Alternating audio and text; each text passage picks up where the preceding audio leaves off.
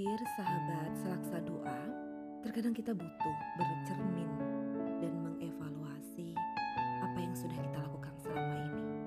Dan ketika kita bercermin, jangan lupa membaca doa ini. Bismillahirrahmanirrahim. Allahumma kama hasan taholaki fahasin huluki. Ya Allah, Engkau telah memperbagus rupaku,